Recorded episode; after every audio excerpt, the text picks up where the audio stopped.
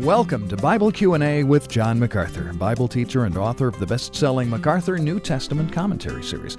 Well, today a listener has a question about some of the most mysterious and fascinating characters in all of Scripture.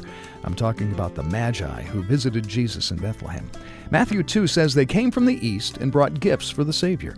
With that in mind, John, our listener wants to know how these men knew about the Messiah's coming and how they knew to associate the star with his birth. Really interesting question when you think about the fact that these uh, magi came from the east because you wonder how would they have known anything about the Messiah? Wasn't that information confined to the land of Israel? Well, if you think about it, no.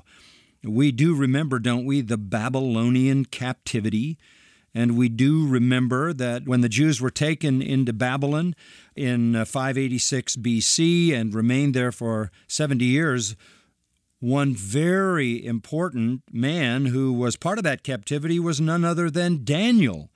And in fact, Daniel rose to be the prime minister in the land of the captivity. He had an immense influence.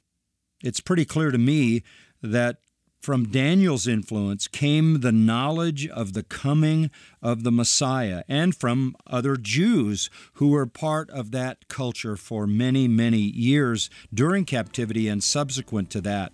So that these were magicians or astrologers, maybe Zoroastrians from Persia, who knew the Hebrew scriptures and were following what they knew to be in the Old Testament and what they believed to be true.